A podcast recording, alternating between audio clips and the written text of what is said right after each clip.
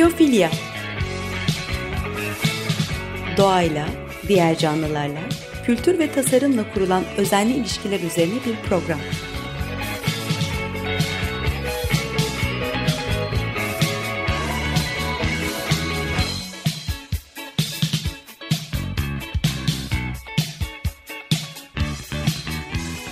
Hazırlayan ve sunan Nurhan Kilir.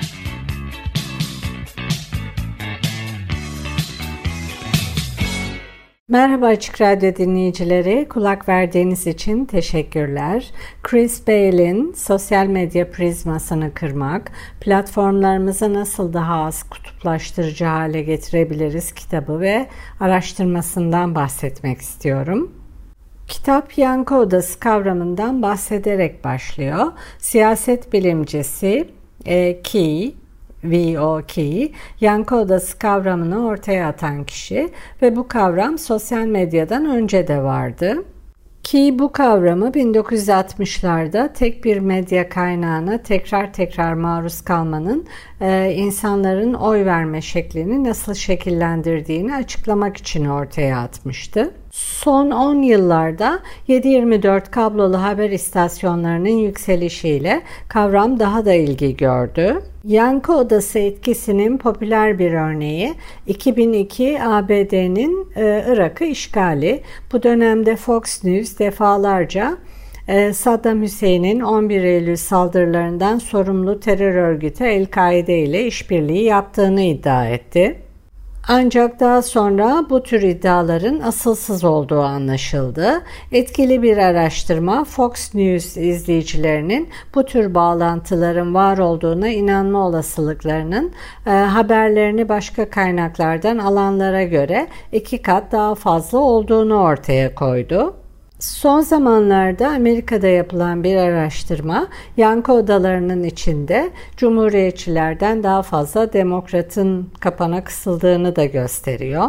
İnternet ve sosyal medyanın yükselişiyle birlikte yankı odaları ile ilgili endişeler daha da aciliyet kazandı. Hukuk bilgini Cass Sunstein 2001 tarihli etkili kitabı Republic.com'da partizan web sitelerinin ve blogların insanların karşıt görüşlerden kaçınmasına olanak sağlayacağı konusunda uyarıda bulundu.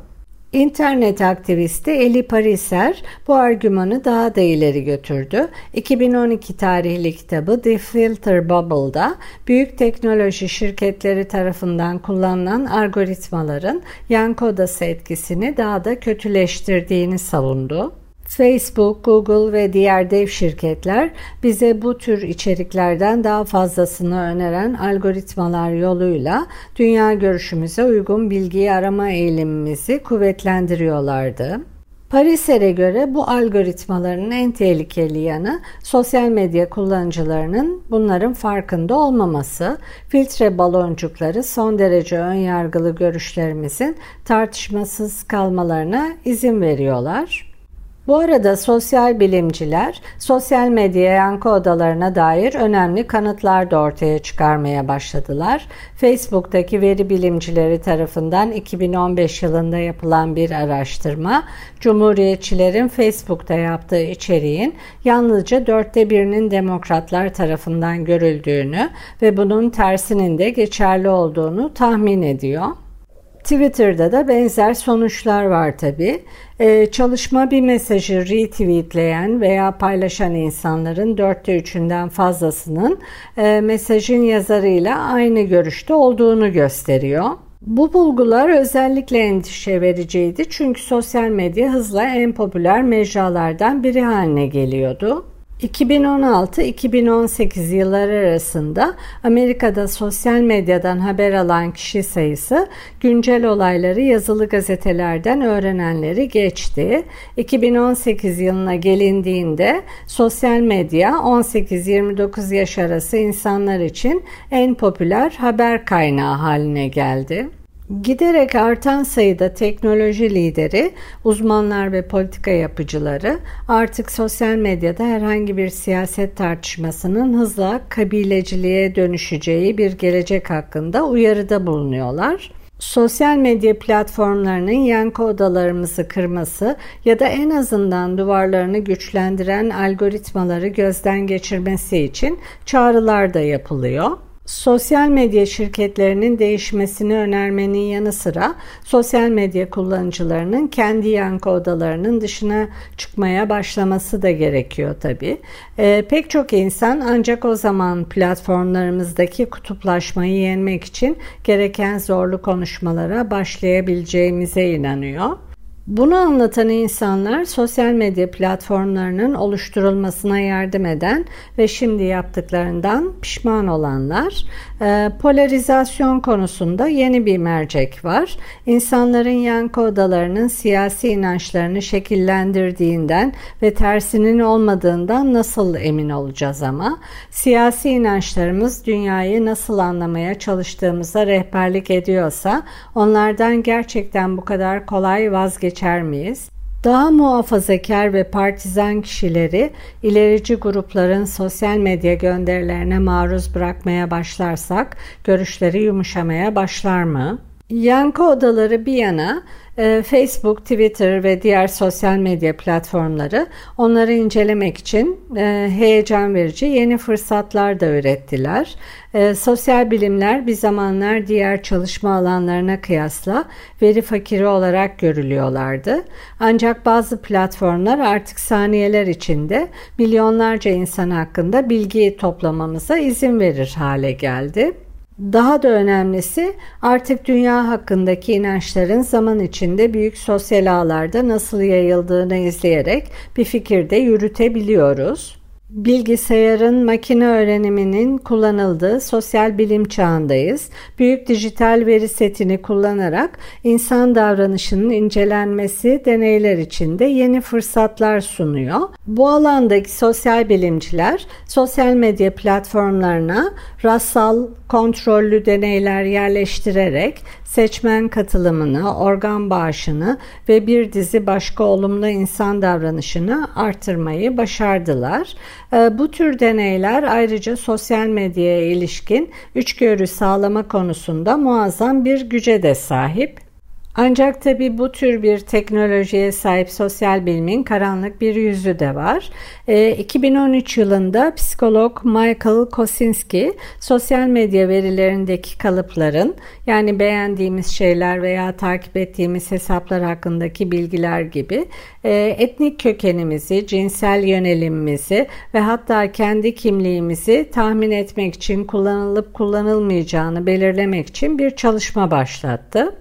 Kosinski ve ekibi Facebook kullanıcılarının hesaplarında üretilen veriler aracılığıyla kendi üzerlerinde kişilik testi yapmalarına olanak tanıyan bir uygulama geliştirdi.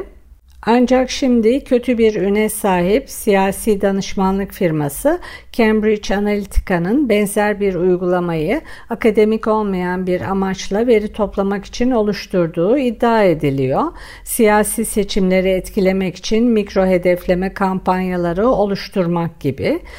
Birçok sosyal bilimci bu tür reklamların etkili olup olmadığını sorgulasa da hikaye tehlikeli bir emsali vurguluyor.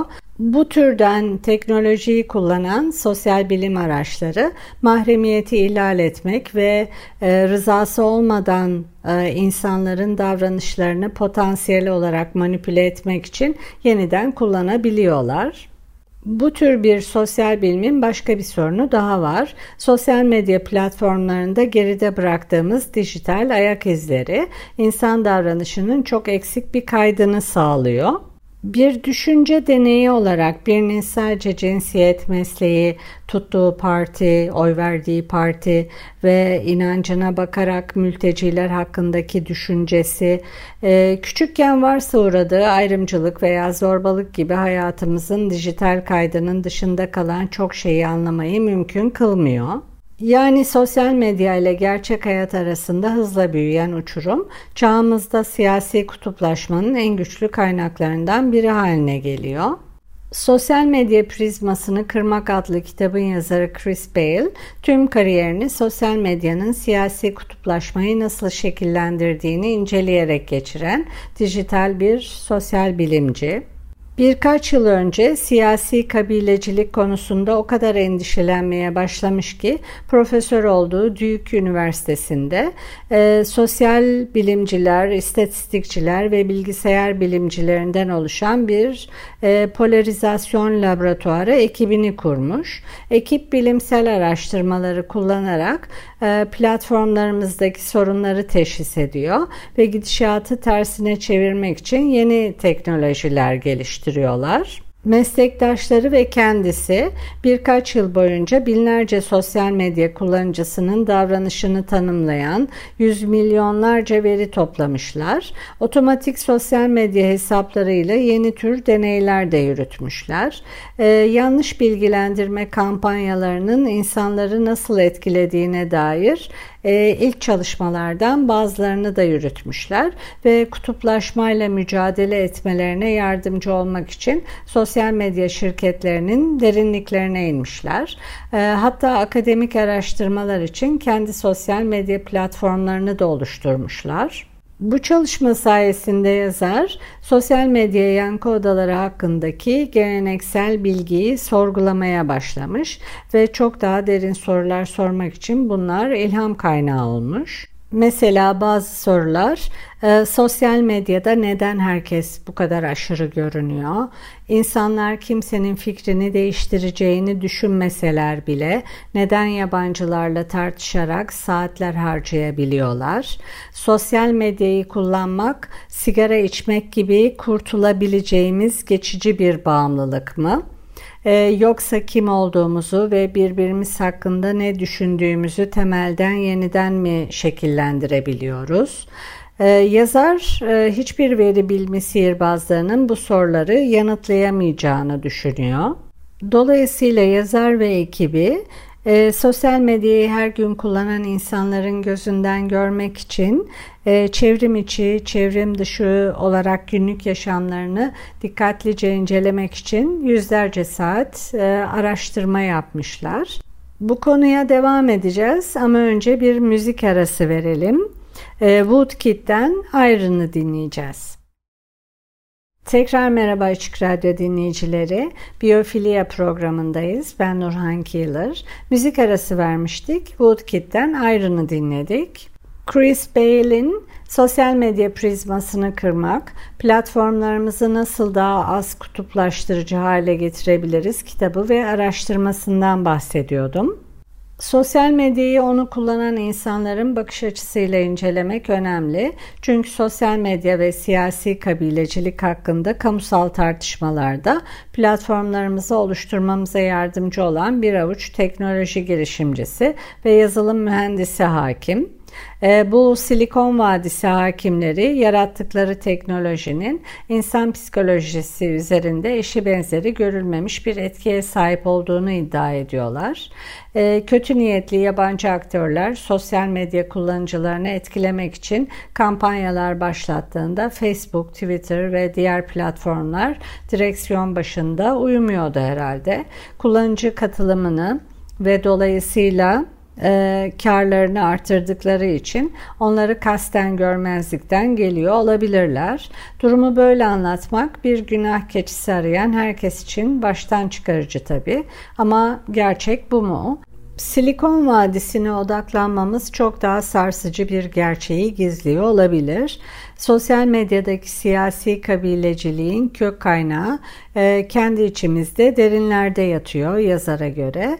Facebook ve Twitter gibi platformları bilgi arayabileceğimiz veya birkaç dakika eğlenebileceğimiz yerler olarak düşünüyoruz. Ancak artan sosyal izolasyon çağında sosyal medya platformları kendimizi ve birbirimizi anlamak için kullandığımız en önemli araçlardan biri haline geldi.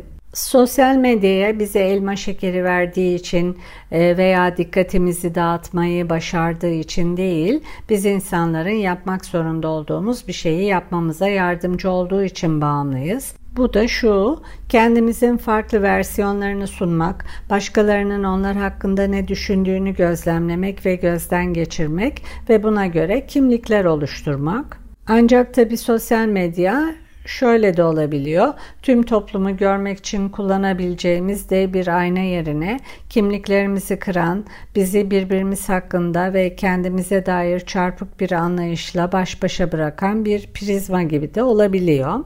Sosyal medya prizması statü peşinde koşan aşırılık yanlılarını körüklüyor. Sosyal medyada siyaset tartışarak pek bir şey kazanılmayacağını düşünen ılımlıları susturuyor veya çoğumuzu karşı taraftakiler ve hatta kutuplaşmanın kapsamı hakkında derin şüphelerle baş başa bırakıyor. Peki sosyal medya platformları özellikle demokrasiye bu kadar zararlıysa neden hesaplarımızı silmiyoruz? Ancak hesaplarımızı silmek gerçekçi mi? Sosyal medya hayatımızın dokusuna kadar silmiş durumda, özellikle gençlerin hayatına. Ama iyi haber şu olabilir, biz sosyal medya kullanıcıları siyasi kutuplaşmanın ana kaynağıysak, bu aynı zamanda onu geri püskürtme gücümüzün de olduğunu gösteriyor. Sosyal medya platformlarının bizi ayırmak yerine bir araya getirmek için nasıl yeniden tasarlanabileceği hakkında da çalışmalar yapılıyor. İkinci Dünya Savaşı'ndan kısa bir süre sonra sosyologlar Paul Lazarsfeld ve Robert Merton şimdi sosyal bilimin bir aksiyomu olarak kabul edilen şeyi keşfettiler, homofili ilkesi. Yeni medya teknolojilerinin siyasi inançları nasıl şekillendirdiğini inceleyen iki profesör, insanların kendilerine benzeyenlerle sosyal bağlar kurma eğiliminde olduklarını gözlemledi. Chris Bail de kendi laboratuvar ortamında ayrı partilere oy verenlerle bir deney yapmış. Hem Cumhuriyetçi hem Demokrat Parti yanlısından 40'ar kişi seçilmiş. Onlarla deneye başlamadan önce görüşleri, yaşam tarzları ve hayatlarındaki önemli şeyler hakkında bir saatlik görüşmeler yapmışlar. Anket de yapılmış. Sonra deney başlamış. Sosyal medyada normal takip ettikleri akışın yanı sıra önceden takip etmedikleri, onlar için karşıt olabilecek bir akışa da maruz bırakılmışlar. Sonra yine bir ay sonra görüşleri hakkında hem anket hem de görüşmeler yapılmış. Verilere baktıklarında hem yazar hem de ekip biraz gözlerine inanamamışlar. Hatta teknik bir hata olduğunu sanmışlar. Sonuç şu, ne demokratlar ne de cumhuriyetçiler farklı botları takip ettiklerinde daha ılımlı hale gelmemişler. Hatta bulgular ters yönü işaret etmiş. Ortalama olarak Demokrat botu bir ay boyunca takip eden Cumhuriyetçiler çalışmanın başında olduğundan çok daha muhafazakar görüşler ifade etmişler. Botlara ne kadar çok ilgi gösterirlerse o kadar muhafazakar hale gelmişler. Sonuçlar demokratlar için daha az dramatik seviyedeymiş ama yine benzer sonuçlar.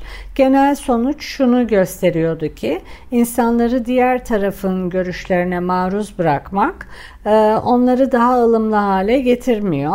Hatta tam tersi, önceden var olan görüşlerini güçlendirebiliyor. Peki neden insanları yankı odalarının dışına çıkarmak onları daha ılımlı yapmıyordu? Diğer araştırmalarda insanları yeni bilgilere maruz bırakmanın geri tepebileceğini gösteriyor. Sosyal psikologlar ve siyaset bilimciler, örneğin halk sağlığı veya siyaset hakkındaki söylentileri itibarsızlaştırma girişimlerinin insanların yanlış inançlarını ikiye katlamasına yol açabileceğini keşfetmişler. Bir de şu sonuç var, aşırılık yanlıları ılımlılardan çok daha sık paylaşım yapıyor. Pew diye bir kuruluş var. Bu kuruluşun 2019 tarihli bir raporu Twitter'daki çoğu siyasi içerikten küçük bir grup insanın sorumlu olduğunu gösteriyor. Spesifik olarak bu rapor üretken siyasi tweetçilerin tüm Twitter kullanıcılarının yalnızca %6'sını oluşturduğunu, ancak tüm tweetlerin %20'sini ve ulusal siyasetten bahseden tweetlerin %73'ünü oluşturduğunu tespit etmiş. Aşırı görüşlere sahip insanlar Amerika nüfusunun yaklaşık %6'sını oluştursa da Pew raporu üretken siyasi tweetçilerin %55'inin kendisini çok liberal veya çok muhafazakar olarak tanımladığını ortaya koymuş. Bir iletişim akademisyeni var, Matthew Barnidge. 2015'te sosyal medya kullanımları ve siyasi görüşleri hakkında Amerikalılardan oluşan temsili bir örneklemle bir araştırma yapmış. Sosyal medyayı sıklıkla kullanan kişilerin günlük yaşamlarında kullanmayanlara göre önemli ölçüde daha fazla siyasi çatışma algıladıkları sonucunu bulmuş. Aşırılık yanlıları sosyal medyaya daha çok yöneliyor.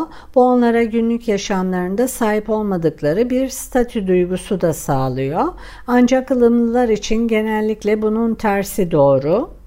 Kariyerlerini riske atmamak için de paylaşımda veya etkileşimde bulunmuyorlar.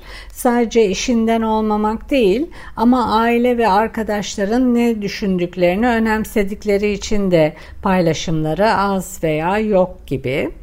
Ilımlılar ayrıca başkalarının kendi siyasi görüşlerini önemsediğine inanan sosyal medya kullanıcılarının kendilerini kandırdığını düşünüyorlar. Bir hayal gücü, oyun alanı gibi görüyorlar. Yine 2019 Pew kurumunun araştırmasına göre yetişkin sosyal medya kullanıcılarının %46'sı sosyal medyada gördükleri siyasi gönderilerin ve tartışmaların sayısı nedeniyle bitkin ve bıkkın hissediyorlar kendilerini. 2016'da da bir araştırma var. Yine Pew kurumuna ait. Ilımlıların sosyal medyada başkalarıyla hükümet ve siyaset hakkında yorum yapma, gönderi paylaşma ve tartışma olasılığı aşırılık yanlılarına göre 2 ila 3 kat daha az diye gösteriyor. Ilımlıların siyasetle ilgili sosyal medya tartışmalarında eksik olması sosyal medya prizmasının yarattığı en derin çarpıtma biçimi.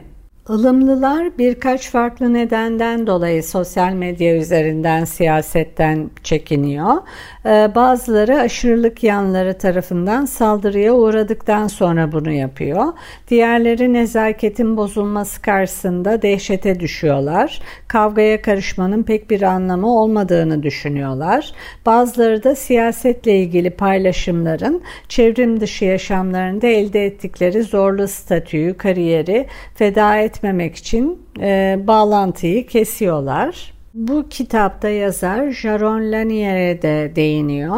Teknoloji dünyasında 40 yılı aşkın bir deneyime sahip. 13 yaşında üniversite düzeyinde bilgisayar bilimi dersleri almış ve 1950'lerde ilk sanal gerçeklik şirketlerinden birini kurmuş.